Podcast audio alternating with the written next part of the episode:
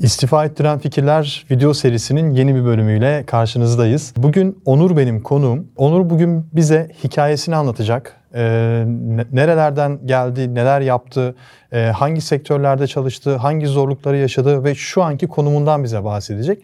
Ee, Onur'la tabii ilk sohbet etmeye başladığımızda e, dikkatimi çeken bir detay oldu benim. Onur küçük yaşlardan itibaren ticarete başlamış. Yani çok küçük yaşlardan itibaren ticarete başlamış. Daha sonra en alt mertebeden e, bir sinemanın işletmesine girip bir kafe işleterek daha sonra Amazon'da e-ticaret yaparak e, çok ciddi bir rakam yani şu an çok da rakam telaffuz etmek istemiyorum tabii ki kendi gizliğinden ötürü.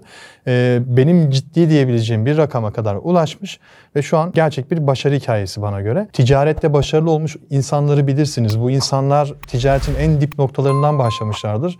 E, işte McDonald's'ta çalışanlar mı dersiniz, işte e, sokakta simit satanlar mı dersiniz ve bugün e, birçok holdingin imparatoru olmuş e, insanlardan bahsediyorum. Anlatacağımız hikayede aslında onların potansiyel bir aslında iş adamı yani ileride çok başarılı bir iş sahibi olacak bir insan olarak ben görüyorum kendisini ki kendi anlatacak zaten neler yaşadığını bize. Hoş geldin öncelikle Onur. Hoş bulduk Tuğer Bey. Öncelikle hakkımdaki düşünceleriniz için size çok teşekkür ederim. Böyle bir seride de beni konuk ettiğiniz için ayrıyeten size ve ekibinize çok teşekkür etmek istiyorum. İsmim Onur Sel. İstanbul Beylikdüzü'nde yaşıyorum. 10 yıldır sinema sektöründe çalışıyorum. Aslında benim ticaretle tanışmam aslında çok küçük yaşlarda başladı. Abimle beraber daha henüz 6-7 yaşlarındayken hava daha aydınlanmadan uyanır, simitçiye, fırına gider simit alırdık. Başka bir yere gider balon alırdık. Meydanlarda, kalabalık yerlerde bunları satmaya çalışırdık. Tabii o zamanlar 6-7 yaşında olmamızdan dolayı para nedir, neden kazanılır, neden ihtiyaç duyulur bunları bilmezdik. Bizim ne yapıyorsunuz? Ne yapıyordunuz kazandığınız parayı Bizim peki? e, mutluluk kaynağımız şuydu Tuğer Bey. Hani e, kazandığımız zaman akşam eve dönerken elimizde manava markete uğrayıp elimizde poşetlerle Hani eve alışveriş yaptık alışveriş. ve eve gittik diye annemizi sevindirmekti. Yoksa hani 6-7 yaşında bir insanın, çocuğun hani parayla çok bir işi olamazdı aslında. Ya tabii bunun bence psikolojide bir karşılığı muhakkak vardır. Yani 6 yaşındaki çocuk neden market alışverişi yapma ihtiyacı hissetsin? Evet. Yani demek ki ailede de bir zorluk var. Yani bir geçim güçlüğü yaşanmış ki çok bir çocuk inişler, olarak bunu hissetmişsiniz. Tabii, çok iniş ve çıkışlar e, yaşadık Yaşanmış. ailecek. O dönemlerde babam yurt dışındaydı. Hatta biz bu alışveriş yapıp eve geldiğimizde hep annemizi tembihlerdik. Babama söyleme gibisinden. Ama 2004 senesinde babamı kaybettim. 12 yaşındaydım o sırada. İki abim var. Birer yaş Başım var aramızda. Olsun. Teşekkür ederim. Annem de üç erkek evladı İstanbul gibi bir yerde hani tek başına yetiştirdi. Bu gibi düşünceler belki Hı-hı. yetişme dönemimizde bizi ticarete Ticaret. itmiş olabilir. Zaten onunla ilgili ben bir araya girmek istiyorum. Tabii ki bu senin hikayen ama ben de aklıma bir e, anım geldi. Ondan bahsetmek istiyorum. 8 yaşındayken, aynen 8-9 yaşındayken e, bizim evin karşısında bir bakkal vardı. Sürekli işte annem işte diyor ki yarım kilo pirinç al, bir tane domates al, 2 kilo salatalık al. Hep oraya giderdim. Yani o bizim, yani benim için o bir şeydi. E, sürekli gidip geldiğim bir yerdi öyle söyleyeyim. E, ve bakkalda bir gün şey dedim ya dedim şu çekirdekler dedim hani ne kadar dedim. Dedi ki 1 lira dedi işte o an o zamanın fiyatı 30 sene önceden bahsediyorum. E, Ortaköy'de oturuyoruz İstanbul Ortaköy'de oturuyoruz. Annem e, okul müdürü olduğu için orada bir lojmanda oturuyoruz. Ben dedim ki ya dedim bu çekirdeklerden bana e, 10 tane ver. Tamam dedi. Parasını verdim. 10 taneyi aldım. Ortaköy sahildeki hala oralar zaten aynı bıraktığım gibi sadece biraz daha kalabalıklaşmış yapısal bozukluk fazla yok. Çekirdek satardım dolaşa dolaşa. İşte 1 liraya aldım çekirdeği 1,5 liraya satardım. Para kazanırdım vesaire. E, parayı ne yapacağım? 8 yaşındayım. Benim için bir oyun gibi geliyordu. Annemin işte cebine koyardım. İşte bir köşeye bir yere koyardım. Öyle bir tatmin oluyordu benim için. Hatta en son şeyde yapmıştım bir keresinde. Yine 8-9 yaşında. E, yine oradan bu sefer 10 tane değil. Yani 150-200 tane çekirdek aldım. E, Beşiktaş'ın maçı var. İnönü stadında. İnönü'ye kadar yürüdüm Beşiktaş maçına gittim ve o maçta yani stada polislere de hatta şey demiştim. E, çekirdek satacağım abi demiştim. Adam şöyle bir bakmıştı bana. tamam gir demişti gülmüştü. E, güzel bir anıydı. Orada çekirdek sattım. Benim de öyle bir dönemim oldu. Yani aklıma o hikayeyi anlatınca e, 6 yaşındaki hikayeyi benim de aklıma o çekirdek hikayesi geldi. E, dediğin de doğru ama yani 12 yaşında da ben de 12-13 yaşında ben de bir şey hayal ederdim. Bu hani dört tekerlekli arabalar var ya e, it, ittiriyorsunuz e, lastik tekeri olan. Onun üzerine ıvır zıvır eşyalar koyup satıyorlar.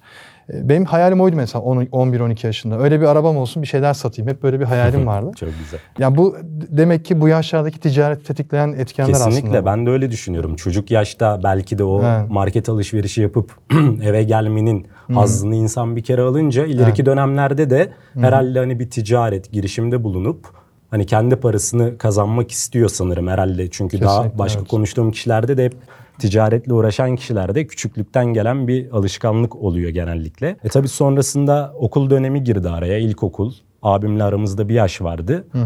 E tabii yaz tatillerinde biz de herkes gibi çeşitli yerlerde girdik, çalıştık vesaire.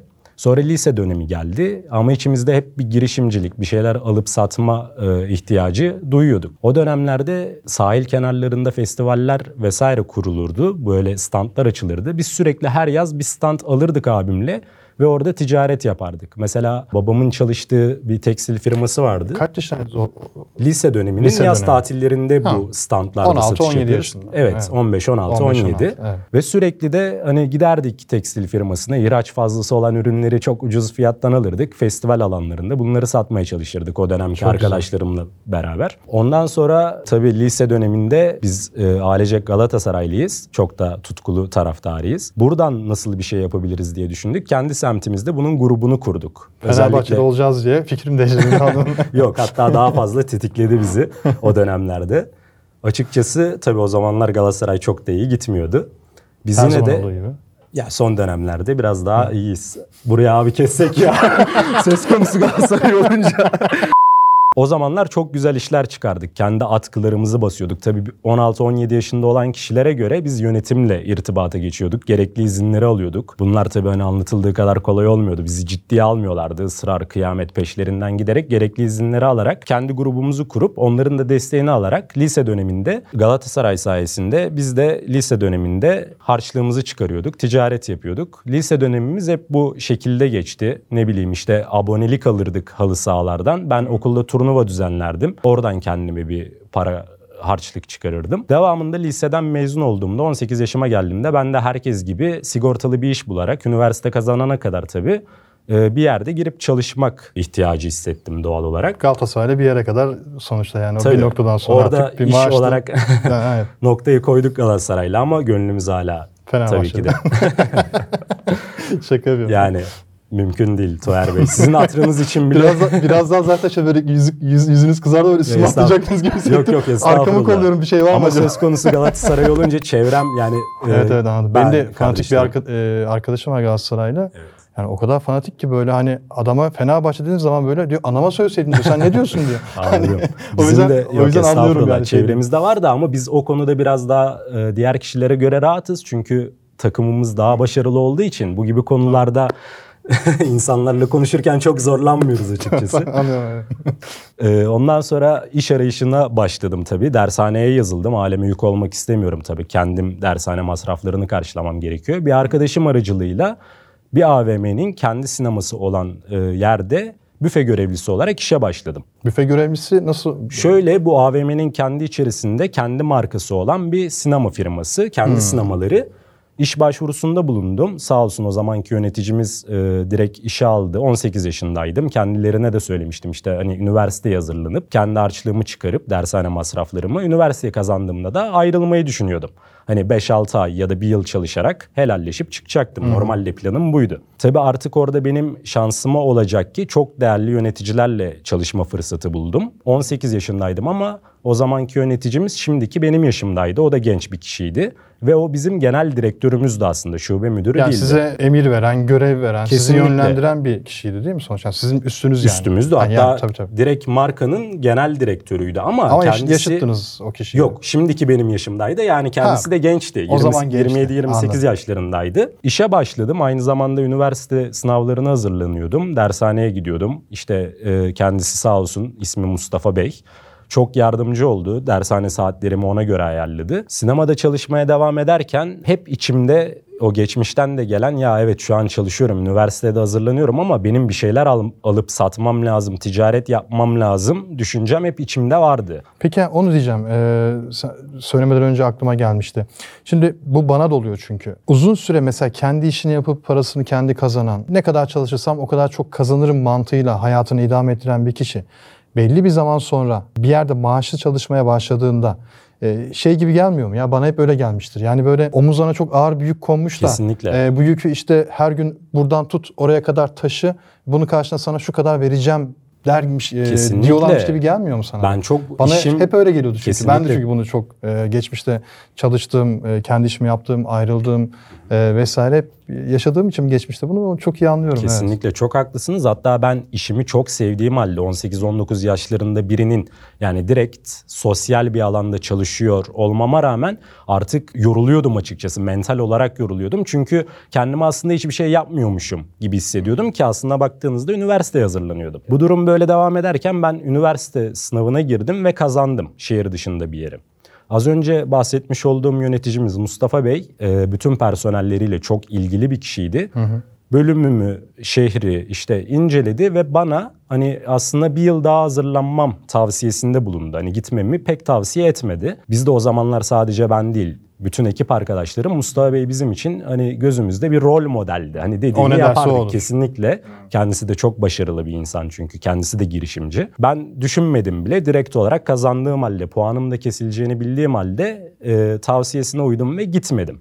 E, bu şekilde sinemada bir yıl daha çalışmak durumunda kaldım. Durum böyle olunca sinemada çalışırken Mustafa Bey'in bizi yetkilendirmesi, bize güvenmesi, yeni açılışlar yaptık. Çok iyi işte hani sinemada başarılara imza attık. Tiyatro salonumuzu açtık. Başka bir AVM yeni yine bizim e, şirket üzerinden yeni bir AVM'miz açıldı. Orada Türkiye'nin en büyük tiyatro salonu kuruldu. Ondan sonra sinemada çalışmaya devam ettim ve İstanbul'da bir üniversite kazandım bu sefer. Yine Mustafa Bey'in e, isteğiyle işimden çıkmadan gerekli kolaylıklar sağlanarak e, hem üniversiteye gitmemi hem de sinemada çalışmamı sağladı sağ olsun. Sinemadaki işime devam ederken o 18-19 yaşlarımdan beri içimde yanan ateş, hani bir girişimde bulunmalıyım fikri. Bir de hani sinemada çalıştığımız için biz genellikle gece dışarı çıkabiliyorduk. Gece seansları oluyor. Çok da yakın bir arkadaş edindim sinemada. Sürekli hep kafamızda bir kafe açalım, kafe işletelim. Tabii abimle beraber sürekli bunları da konuşuyoruz. Abim kendi girişimi için o arada bir Marmaris'e gitmişti. Kendi turizmle alakalı bir girişimde Mustafa Bey'in bulunacaktı. haberi var mı peki bu e, Var. şeyden? Hı hı. Çok da desteği oldu, Oldu. açıkçası. Süper. Normalde başka bir yönetici, ben de şu an sinema müdürlüğü yapıyorum. Personellerinden birinin ekstra bir kafe açmak, başka bir işle uğraşmasını desteklemeyebilir. Evet. Hani belki oradaki performansını etkileyecektir diye. Ama kendisi sağ olsun saatlerimi bile hem okuluma hem de kafedeki duruma göre ayarladı. Yani o konuda şanslıyım. Biraz çok değerli kişilerle çalıştım diye o yüzden söylemek istedim. Kafe fikri yerleşti aklımıza. Ya zaten sürekli olarak belki de her gencin bir kafe açayım, işleteyim gibi bir düşüncesi vardır. Abime danıştım. Bizde de şöyle bir durum var. Genellikle iki abim ve annem olmak üzere bir karar ver, veren kişiye bir girişimde bulunacağım diyen kişiye kesinlikle destek olunur. Hani sorgusuz sualsiz. Hani sen tamam bunu düşündüysen yap biz senin arkandayız gibi bir durum var bizim ailemizde. O konuda da çok şanslıyım. Kafe açmaya iyice karar verince dükkan arayışı içerisine girdik. Tabii bu durumda hem üniversiteye gidiyorum hem sinemada çalışmaya devam ediyorum. Hep yakın çevredeki ilanlara bakmaya başladım. E tabii hani e, devren olan ilanlara bakıyorum, boş dükkanlara bakıyorum ama köşede bir paramız da yok açıkçası. Sadece bir hayal kurulmuş o esnada kafemiz olsun, işletelim gibi. Orada da aslında şansım yaver gitti. Okuduğum üniversitenin ek binasının karşısında boş bir dükkan buldum. Tam da yani üniversiteme de yakındı. Çok çok iyi. Evet gerçekten o da çok iyi denk Hani geldi. bazı aklıma şey geliyor. Bazı insanların e, arkasını şanssızlıklar bırakmaz. Sizin arkanızdan da artık Mustafa Bey midir bilmiyorum. Hani Evet, başka evet. bir şey belki onun uğru ya da Kesinlikle. e, sürekli arkanızdan yanınızla beraber gelmiş yani. Ben evet bazı konularda hayatta şanslı olduğumu düşünüyorum. Hani hem çevre açısından hem içinde bulunduğum alem açısından destekliyorlar sürekli. Ve adım attığım işlerde de şansım yaver gittiği için genellikle biraz şanslı olduğumu düşünüyorum açıkçası. Dükkanı bulunca dükkan sahibiyle iletişime geçtik. O konuştuk, anlaştık, gittik kendisiyle görüştük. Anlaştık bir tutar eve döndüm. Bir hesap yapacağım. Henüz daha ortada bir para yok. Biz adamla anlaştık ama adama verebileceğimiz bir para yok. Ben hani onları daha sonra nasıl olsa bir şekilde ayarlarız, kredi çekeriz vesaire gibi düşünüyorum. Arkadaşım sağ olsun orada büyük bir riske girerek o boş senede imza atmayı kendisi yaptı. Bizim de orada arkadaşlığımız pekişti. Abim sağ olsun kendi e, girişimini Marmaris'e gitmişti. Yarıda bırakarak İstanbul'a döndü. Şimdi biz kafeyi açtık tabii öğrencilere hitap eden bir yer olduğu için direkt işletmeye başlayamadık. Çünkü kafede yapılacak işler vesaire vardı. Kafeyi zaten zar zor devre, devraldık. Ama içinde yapılacak olan işleri altından kalkabileceğimiz bir gücümüz hiç yoktu. Hani mesela maaşımızı alıyoruz sinemadan. O zaten altına girdiğimiz borçlara vesaire giriyor. Orada da abim sağ olsun devreye girdi. Biz mesela gece 2'de 3'te işte sinema sonrası çıktığımızda kafenin önünden geçelim henüz diye bir baktığımızda abim tek başına duvarlara duvar kağıdı falan takıyordu. Biz sinemadan afişler alıyorduk. Sinema kafemizin işte beğenmediğimiz köşelerine takıyorduk. Bu arada tabela yaptırdık. Onu bile hani borca yaptırdık. Sonra kazanınca geri veririz diye düşünerekten. Sonra kafemize bir isim düşünmeye başladık ne olsa diye. Biz de sinemada e, çalıştığımız için hem de bir konsepti olsun diye sinema kafe ismine karar verdik. Güzelmiş. O da çok güzel. E, farklılık yarattığımız için de öğrenciler mesela telefonla vesaire konuşurken kafedeyim demiyordu da sinemadayım diye konuşuyorlardı. Bu da bizim çok hoşumuza gidiyordu açıkçası. İlk başta Tuğer Bey biz kafeyi açtığımızda şöyle düşünüyorduk. Ya ben öğrenciyim, sinemada çalışıyorum. 100 kişi gelir, birer çay içer, giderler. Ama öyle olmadı. Biz kafeyi açınca bir de yenilik kazandırınca bizimkisi kafe, restoran gibi bir duruma döndü sürekli yemek pişen, mutfağında bulunduğumuz ve bu arada şunu da söyleyeyim insan ilişkilerimiz iyi olduğu için biz kafemizi eleman almadan işlettik. Hı hı. Hani yardımı olan öğrencilerden gelip bize yardım eden, kendi kafeleri gibi sahiplenen kişiler oldu hayatımızda. Ondan sonra çok kısa sürede bizim hedeflediğimizden çok daha büyük bir hal almaya başladı. Yani artık ben sinemaya gidemez oldum. Hani okulu biraz asmaya başladım. Sürekli kafede hatta abim baktı ki bu durum böyle olmuyor. Kendisi yine sağ olsun bir usta tutarak arkası uzun bir alanı vardı. Duvar ördü, bir ranza aldık. Biz kafede yatıp kalkıyorduk. Ben sabah işte uyandığımda kafede okula giderdim. İşlerimi halleder, sinemaya geçerdim. Gece yine en son kafeye dönerdik. Ondan sonra okulun da öğrencisi olduğum için tabii e, okulun taşınacağı bilgisini aldım ben. Biz de kafeyi devretmeye karar verdik. Hani çünkü okul taşınırsa mesafe uzayacak. Mesafe uzayacak, başka bir yerde olacak.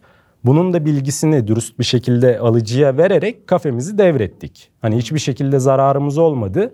Yap, işlet, devret şeklinde yeni kişilere devrettik. Oradan güzel bir meblağ işletirken ayrı kazandık devrettiğimizde de ayrı kazandık. Bu da bizim için ilerisi için bir sermaye oldu. Ondan sonra kafeyi devrettik. Ee, oradan ileriki yatırımlarımız için hani bir sermayemizi zaten köşeye koyduk. Bu sefer ben sinemadaki işime ağırlık vermeye başladım. Zaten üniversitemde de son seneme gelmiştim. Hı-hı. Üniversiteden mezun oldum ve sinemaya biraz daha ağırlık vermeye başladım. 2010-2011 yıllarında girdiğim sinemada artık ufak ufak e, yetkiler almaya başladım. Ondan sonra ikinci bir AVM'miz açıldı yine İstanbul'da. Orada açılan sinemaya müdür yardımcısı olarak Mustafa Bey oraya geçmemi istedi. Ben de tabii ki de kabul ettim. Sinemada devam etmeyi düşünüyordum çünkü. Orada bir, bir yıl kadar çalıştıktan sonra Kütahya'daki şubemize Oraya gittikten sonra da İstanbul'daki o diğer şubede bizim CEO'muzun ofisi ikinci AVM'deydi. Kendisiyle tanıştık. Sağ olsun o da e, en az Mustafa Bey kadar bizimle ilgilendi. Mustafa Bey kendisiyle tanıştırmıştı zaten. Sağ olsun mesela askere kendi evladıyla beraber aynı dönemde gittik. Kendi evladı kadar ilgilenmişti. Peki nereye kadar gitti bu dönem? Yani sonra ne oldu? Ondan sonra Kütahya'daki şubemizde bir müdür pozisyonu vardı. Oraya gitmem gerekiyordu. Ben de hani biraz da burada doğma büyüme İstanbul'dayım sonuçta. Buranın verdiği yorgunluktan kaçabilmek için bu teklifi kabul ettim. Kütahya'daki şubemize gittim. Oraya gittiğimde çok yararı oldu bana. Kendimi geliştirdim. Boş zamanlar buldum. Çok fazla kitaplar okudum. Ondan sonra pandemi girdi araya.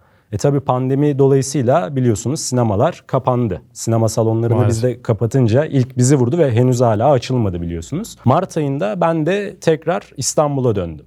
E tabi 10 yıla yakındır sinemada çalışan sürekli bir hareket halinde olan biri olarak yani daha 10. günden çok garip hissetmeye başladım. Hani yatıyoruz kalkıyoruz hiçbir şey yapmıyoruz. O sırada da abimin kızı dünyaya geldi. Beraber yeni bir şeyler arama içerisine girdik. Yeni bir ticaret yapalım. Yani herkes evde ama şu anda ne yapabiliriz? Yıllardır hep zaten ilgimizi çeken e-ticareti şu an dedik başlayabiliriz. Zaten şu pandemi e, döneminde ticaret yapmayan, e-ticarete giren, işte satış yapmaya çalışan, mağaza açmaya çalışan o kadar fazla insan var ki. Tabii ben bunu görüyorum. Yani siz şimdi oraya bağladığınız için ben e, aklıma geldiği için söylüyorum. Çok fazla başarısız olan da var, başarılı olan da var. Ya da işte denemeler yapan da çok fazla insan var. Yani bir araştırma çok yoğunlaşmış e, durumda şu an. Kesinlikle. Hem e-ticarete hem de bu e, sanal işlerin tamamını işte bitcoin olsun, işte borsa yatırımcılığı olsun vesaire. Evet. Bayağı bir tavan yapmış durumda. Yani siz de o furyadansınız diyebilirim aslında. Kesinlikle o furyadınız. Ha, ama nereye varacak onu merak ediyorum şu an. Şöyle gelişti. E tabii hani e, sanal ortamda bir şeyler önce öğrenmemiz gerekiyor. Ondan sonra atılmamız gerekiyor. Bu biraz kafe açmak gibi değil. Hani bir eğitim almadan bir şeyleri öğrenmeden atılabileceğimiz bir durum değil. Biz de hani teknolojiye meraklı insanlarız. E-ticarete de ilgimiz var. Tam o sıralarda sizinle tanıştık. Sizin Udemy'deki videolarınızla tabii. Udemy'deki e, online eğitim platformunda siz, başka eğitimler vesaire hepsini kurcalamaya başladık. Tabii hani vaktimiz de bol, evdeyiz zaten. Pandemi dolayısıyla dışarı da çıkamıyoruz. Uzun süreli bir eğitimden sonra kendimize iyice güvenip o şekilde başlayalım diye düşündük. Ondan sonra hesabımızı açtık. Aslında hesap, Hesap açış... derken nerede açtın? Şöyle Amazon, Amazon, evet e, Kuzey Amerika pazarında açtık. O konuda da aslında şöyle gelişti. Biliyorsunuz hesap açmak e, çok zor. Zor. Yine sizin gruplarınız dolayısıyla tanıştığım yine hiç birbirimizi görmediğim halde kardeşim gibi olan 17 yaşında bir kardeş edindim öyle söyleyeyim. Ya onu da diyeceğim. Benim çok hoşuma gidiyor. Belki Evet. bilmeyenler de e, bilmiş olur böylece. Bizim WhatsApp gruplarımız var. WhatsApp gruplarında binlerce insan var. Sürekli fikir alışverişinde bulunuyorlar. Ya işte ben atıyorum gömlek satacağım da daha önce gömlek satmış birisi var mı internette? Kesinlikle, diye çok soruyor faydalı. mesela. Birisi çıkıyor ki ben sattım diyor. Ya diyor kardeşim şöyle bir sorun yaşıyorum. Ee, sen nasıl bunu çözdün? O anlatıyor işte böyle çözdüm. Birisi diyor ben Amazon e, Avrupa'da satacağım. İşte Evet. vergi numarası nasıl aldın? O diyor şöyle aldın.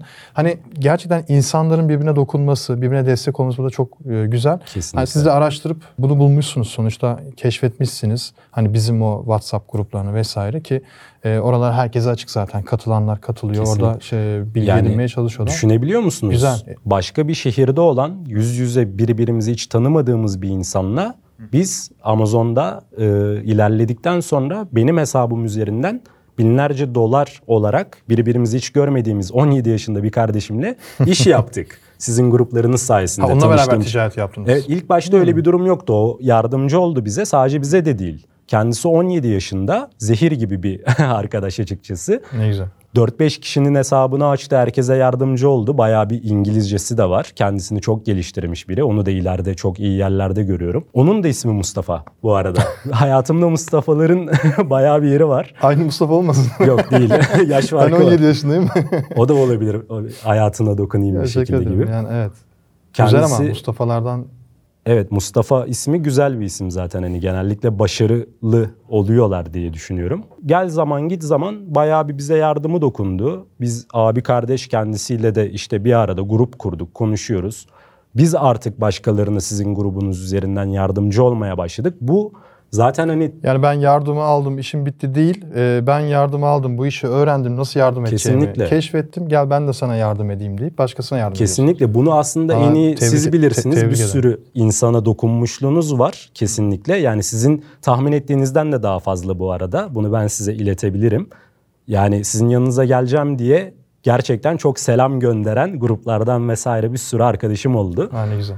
Benim adıma heyecanlanan insanlar oldu. Çok size saygı duyuyorlar, seviyorlar. Sağ olsunlar. Teşekkürler. Siz daha iyi bilirsiniz ki zaten hani ticaret yapıp herhangi bir tutar bir para kazanmaktansa yani zaten amacımız bu. Hem kendimiz hem ailemiz hem çevremiz Evet. özellikle de ülkemiz için. Hani biz Türkiye'de yaşıyoruz ve Türkiye'de ihracat yapıp dışarıdan ülkemize döviz getirmenin ne kadar önemli olduğunu siz de videolarınızda sürekli söylüyorsunuz Kesinlikle, zaten. evet. Bu bilinçte hareket ettiğimiz zaman az önce demek istediğim şuydu. Birine yardımcı olunca insan aslında kazandığı tutarlar kadar mutlu oluyor. Çünkü birine dokunmuş oluyorsunuz, tecrübenizi paylaşıyorsunuz. Her şey para değil zaten. Kesinlikle yani belli bir değil. noktadan sonra insan artık hani şeyi de bekleyebiliyor. Ee, ya sadece hep para para değil de hani ben nasıl daha fazla insanlara faydalı olabilirim ya da işte ülkeme nasıl faydalı olabilirim. Kesinlikle. Ki olay sadece hani şahıs da değil, kişi de değil. Bazen işte ülke, işte döviz kazanmak, başka insanların elinden tutmak, e, Kesinlikle. yol göstermek. Bunlar güzel vizyonlar gerçekten de. Ona sahip olmanız da e, iyi gerçekten de. Teşekkür ederim. Herkes keşke böyle olsa. Çok sağ olun. Ya bu şekilde düşünen kişiler de çok olduğunu düşünüyorum. Çünkü dediğim gibi bu aslında bir motivasyon kaynağı olabiliyor. Belki insan benim yaptığım e, ticaretten, ihracattan ne olabilir diyebilir ama grubunuzda 3000'e yakın kişi var. Bunlardan bin tanesi bu durumu başarabilse yani ülkeye nasıl bir faydası olabilir siz daha iyi bilirsiniz. Bu bilinçte hareket ettiğimiz zaman hem kendimize hem çevremize faydamız oluyor. Onun dışında şunu bir eklemek isterim az önce anlattığım şeyden aklıma geldi. E-ticaretle uğraşan kişilerin masa başı iş yapıyor. Kendisine de zaman ayırabildiği için aslında spor yapmalarını tavsiye ederim. Bunun birkaç tane farklı sebebi var. Ee, ben profesyonel bir sporcu değilim. Hangi spor dalını yapacaklarını da kendileri bilirler ama bir motivasyon kaynağı oluyor. İnsan en azından buyurun. Aynı şeyi eşim de söylüyor da Evet. şimdi bazen çalışıyorum böyle. Diyor ki Tuğer diyor efendim diyorum yandan şöyle göbeğe doğru bakıyor. ne olmuş senin göbekte? Değil mi? Biraz oturma duruş Ya, bozukluklarına Duruş da sebep bozukluğu oluyor, olabiliyor. göbek oluyor. Şey Kesinlikle. oluyor. Katılıyorum da yani çok da mümkün değil ya. En Yani. azından benim spor yapmam çok Ya ben de henüz söylüyorum ama başarabilmiş değilim Pek ama vakit yok. işleri evet e, vakit olmuyor. Yapabiliyor musun peki spor yani? Ben hayatımda çeşitli dönemlerde bütün tempoya rağmen hep bir araya sıkıştırdım. Ama aslında ticareti de spor gibi görüyorum Tuğer Bey. Nasıl? Vücut geliştirmek isteyen bir insan mesela 3 ay iyi bir verim alıyor. Ondan sonra bir durgunluk yaşıyor. Aslında ticarette de böyle. İşler biraz durağanlaştığı zaman sabır gösterip biraz daha üzerine giderse meyvesini o zaman yer diye düşünüyorum. Doğru, evet doğru. doğru. Çünkü hayatın genelinde böyledir. Biraz e, işler zorlaştığı zaman aslında kırılma evresini yaşıyor insan. Peki şu an ne yapıyorsunuz? Yani mesela destek aldınız, öğrendiniz, e, bir şekilde belli bir noktaya geldiniz. E, şu an sinemalarda kapalı, pandemi var, kimse zaten bir şey yapamıyor. E, ne durumdasınız? Yani para kazanıyor musunuz? E, yani bana kazandığını anlattın gerçi ama hani ne yapıyorsunuz da kazanıyorsunuz? Çünkü bu furyada olan birçok insan var. Evet. Öncelikle yine dediğim gibi sizin eğitimlerinizle, sizin metotlarınızla işi öğrendik. Ondan sonrasında hesabımızı kolaylıkla açtık. İlk başta Çin'den ürün yaptırarak Kuzey Amerika pazarında satmaya başladık. E tabi bu satışlar ilk yeni başlayanların bahsettiği kişiler gibi olmadı bizde. Yani tahmin ettiğimizin çok daha üzerinde gelişti. Artık orada da bir ticari şans mı devreye girdi? Biz mi çok iyi araştırıp güzel ürünler bulduk bilmiyorum ama gerçekten hani e, stok yetiştiremez hale geldik. Bu e, çok çok büyük bir motivasyon kaynağı oldu zaten Çok bizim iyi. için. Zaten insanın kendi yaptırıp gönderdiği bir ürünü yurt dışında Amerika'da herhangi birinin satın alıp kullandığını bilmesi bile bir insan için motivasyon kaynağı oluyor. Ben ilk başlarda hep sinema açıldığında tekrar işime dönerim diye düşünüyordum. İşimi de çok seviyorum. 10 yıldır çalışıyorum ama hani e-ticarete atıldıktan sonra açıkçası bunun tadını aldıktan sonra sinemada biraz işim rahat aslında. İkisini bir arada yürütebilirim ama aslında kesinlikle buradan devam etmeyi düşünüyorum abimle beraber. Hatta işleri büyütmeyi biz şu anda markalaşmayı düşünüyoruz. pandemi bittiği zaman sinemalara dönmeyecek misiniz? Yani Benim işim bitti e, artık sinema? Galatasaray gibi onun da kalbimde her zaman yeri var. Hani sinemadan ayrılmak biraz benim için zor olabilir ama tekrar işime döner miyim? Şu an açıkçası bilmiyorum. Tabii ki de hani dönmem gerekiyor. Bazı sorumluluklarım var ama işlerimiz şu an e, çok şükür iyi gidiyor.